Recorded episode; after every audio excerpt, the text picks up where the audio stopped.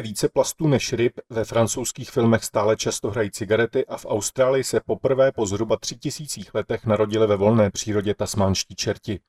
U poslechu dalšího četkástu vás vítají Kateřina Síkorová a Zdeněk Fučík. Začneme vědeckým úspěchem, který částečně vrátil slepci zrak. 58-letý pacient, který byl od narození nevidomý kvůli dědičné genetické nemoci, získal částečně zrak díky inovativní technice, která propoje genovou terapii a světelnou stimulaci. O vědeckém úspěchu mezinárodních týmů z Francie, Spojených států a Švýcarska napsal časopis Nature Medicine. Technika, odborně nazývaná optogenetika, byla podle autorů článku úspěšně na člověku použita poprvé. Pacient, který se účastnil studie, trpěl pigmentovou retinopatii, což je progresivní degenerativní onemocnění oka, které způsobuje poškození sítnice. To obvykle nakonec vede ke slepotě. Zatímco na začátku léčby pacient nerozeznal světlo a tmu, po terapii je schopen rozpoznat předměty a dotknout se jich. Pokud má člověk normální zrak, receptory světla na sítnici používají proteiny schopné reagovat na světlo, opsiny. Ty předávají vizuální informace do mozku. Aby se obnovila citlivost na světlo, pacientovi byl injekčně podán gen kódující jeden z těchto proteinů, který detekuje žluté světlo. Po pěti měsících od aplikace nové genetické informace, když mělo tělo dostatek času na produkci proteinu v dostatečném množství, pacient zkusil speciální cvičení. Měl při nich na očích brýle s kamerou, které vyvinuly věci přesně pro tento pokus. Pomocí brýlí promítali žluté obrázky přímo na sítnici pacienta. Po sedmi měsících pacient začal vykazovat známky zlepšení zraku, uvádí ve zprávě výzkumný ústav zaměření na zrak z pařížské Sorbony. Za pomoci brýlí je teď pacient schopen lokalizovat, počítat a dotknout se předmětů, uvádí zpráva. Při pokusu dotknout se sešitu uspěl pacient v 92% případů. Kontakt s krabičkou od svorek byl ale úspěšný jen ve 36% případů. Při vizuálním počítání kelímků pak byly úspěšné zhruba dvě třetiny pokusů.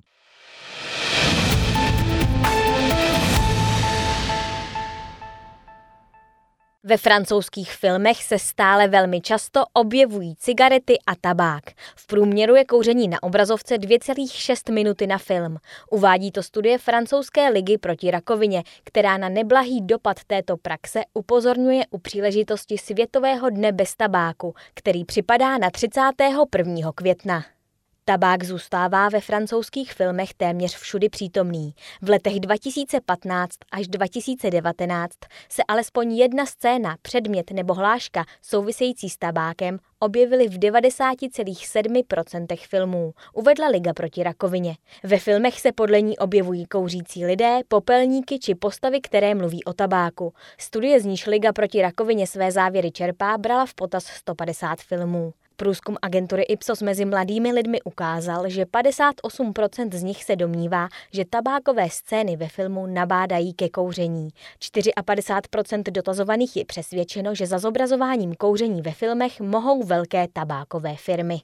Liga si také všímá paradoxu, že ve filmech jsou stále častější scény se zapálenou cigaretou v interiérech, což už je v dnešní době prakticky nemožné. Ve francouzských restauracích a ve veřejných budovách je totiž kouření stejně jako v Česku zakázáno. Liga odsuzuje zobrazování kouření jako pozitivní hodnoty, neodmítá však všechny filmy a naopak chce podpořit filmový průmysl, pokud by chtěl tabák přestat tak často zobrazovat. Ředitel proti rakovině profesor Axel Kahn kritizuje tabákovou lobby, která neváhá vynaložit finance, aby se její výrobky objevily na obrazovce, ať už přímo či nepřímo.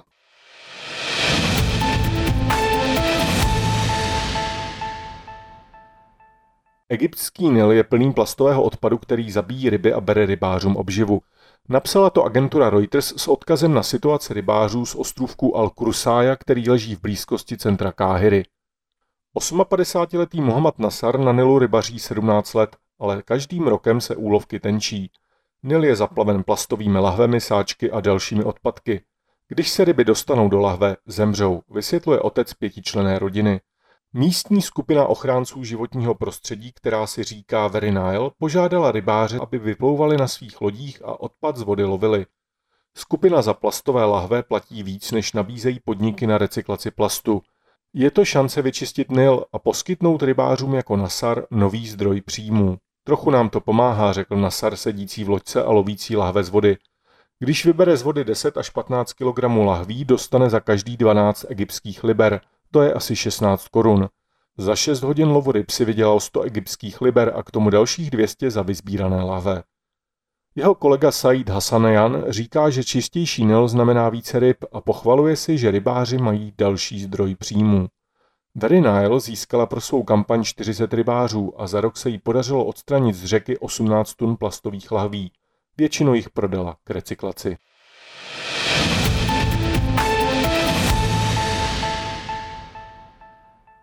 Nepálský šerpa Kamirita, který drží rekord v počtu výstupů na nejvyšší horu světa Mount Everest, svou 26. cestu na vrchol vzdal. Přimělo ho k tomu nepříznivé počasí a také zlý sen, v němž ho bohyně hory varovala aby tento měsíc již další výstup nepodnikal. Příští rok se ale plánuje na Mount Everest znovu vrátit. Svého rekordního 25. výstupu nahoru měřící 8848 metrů dosáhl Kamirita 7. května. S dalšími horskými vůdci na zledovatělé cestě k vrcholu upevnili lana, aby se později tento měsíc mohli stejnou trasou vydat stovky dalších lidí. Od 26. výstupu ale Kamirita upustil, když byl zhruba v polovině cesty. Podnikal jsem 26. pokus a došel do třetího výškového tábora, ale počasí se zhoršilo a také jsem měl opravdu ošklivý sen, řekl šerpa po návratu vrtulníkem z hory do nepálské metropole Katmandu.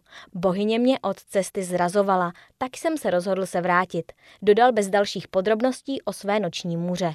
Nyní 51-letý Kamerita pokořil Mount Everest poprvé v roce 1994 a od té doby nahoru šplhá téměř každý rok. Mezi známé horské vůdce patřil i jeho otec, který byl mezi prvními průvodci cizinců na vrchol.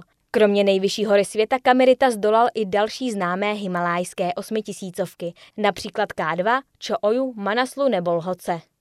Etnikum šerpů žijící vysoko v Himaláji provádí horolezce po nejvyšších horách světa už od 50. let. Z původně pasteveckého společenstva udělala ideální průvodce a nosiče odolnost, znalost místní krajiny i návyk na vysokou nadmořskou výšku. Pokaždé, když se šerpové chystají na cestu na Mount Everest, uspořádají náboženský obřad, v němž žádají o odpuštění, že na vrchol hory vkročí.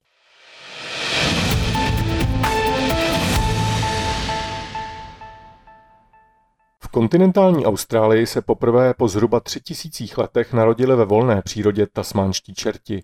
Masožravý vačnatec, známý též jako ďábel medvědovitý, vymizel z divoké přírody pevninské Austrálie podle vědců nejspíše kvůli psům dingo, původním obyvatelům a devastujícímu suchu. Do volné přírody se vrátil loni.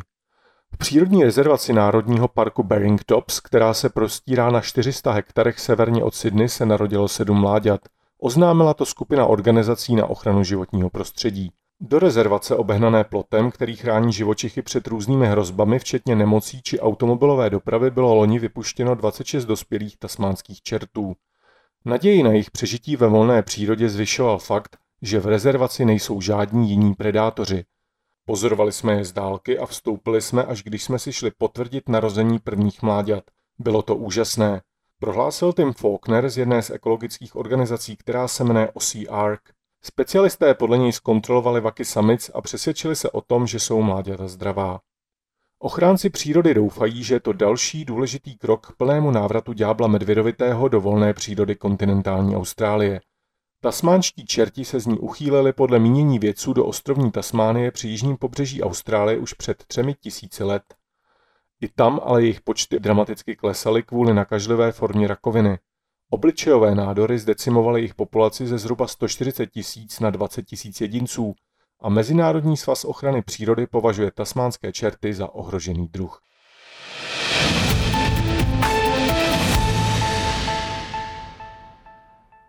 Fotografická výstava ČTK Nežádoucí okamžiky, která mapuje manipulaci a cenzuru zejména v československé fotožurnalistice, je od tohoto týdne k vidění v Centrálním parku Pankrác v Praze 4. Jde o sedmou a poslední zastávku této putovní venkovní výstavy. V Praze je k vidění již po třetí. Na Pankrátské pláni bude do 13. července. Expozice na 134 fotografiích ukazuje jednotlivé etapy moderních českých a československých dějin prostřednictvím snímků, které bylo v určitých historických epochách zakázáno publikovat.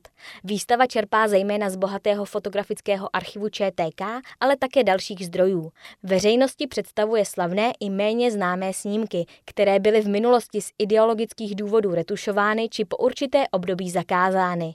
Největší část je věnována období komunismu, k vidění jsou ale také snímky předválečné či z období druhé světové války. Svébytný prostor je pak věnován fotografiím retušovaným či jinak výrazně upraveným, včetně ukázek podobných praktik v zahraničí. Výstava, která částečně vychází z knihy Zakázané dějiny ve fotografiích ČTK autorské dvojice Hana Řeháková a Dušan Veselý, volně navazuje na fotografické expozice Okamžiky století a Okamžiky sametové revoluce. Vernisáž měla loni v srpnu na letní filmové škole v Uherském hradišti. To je z Četkástu, který přináší zajímavosti ze servisu České tiskové kanceláře Vše. Těšíme se za týden.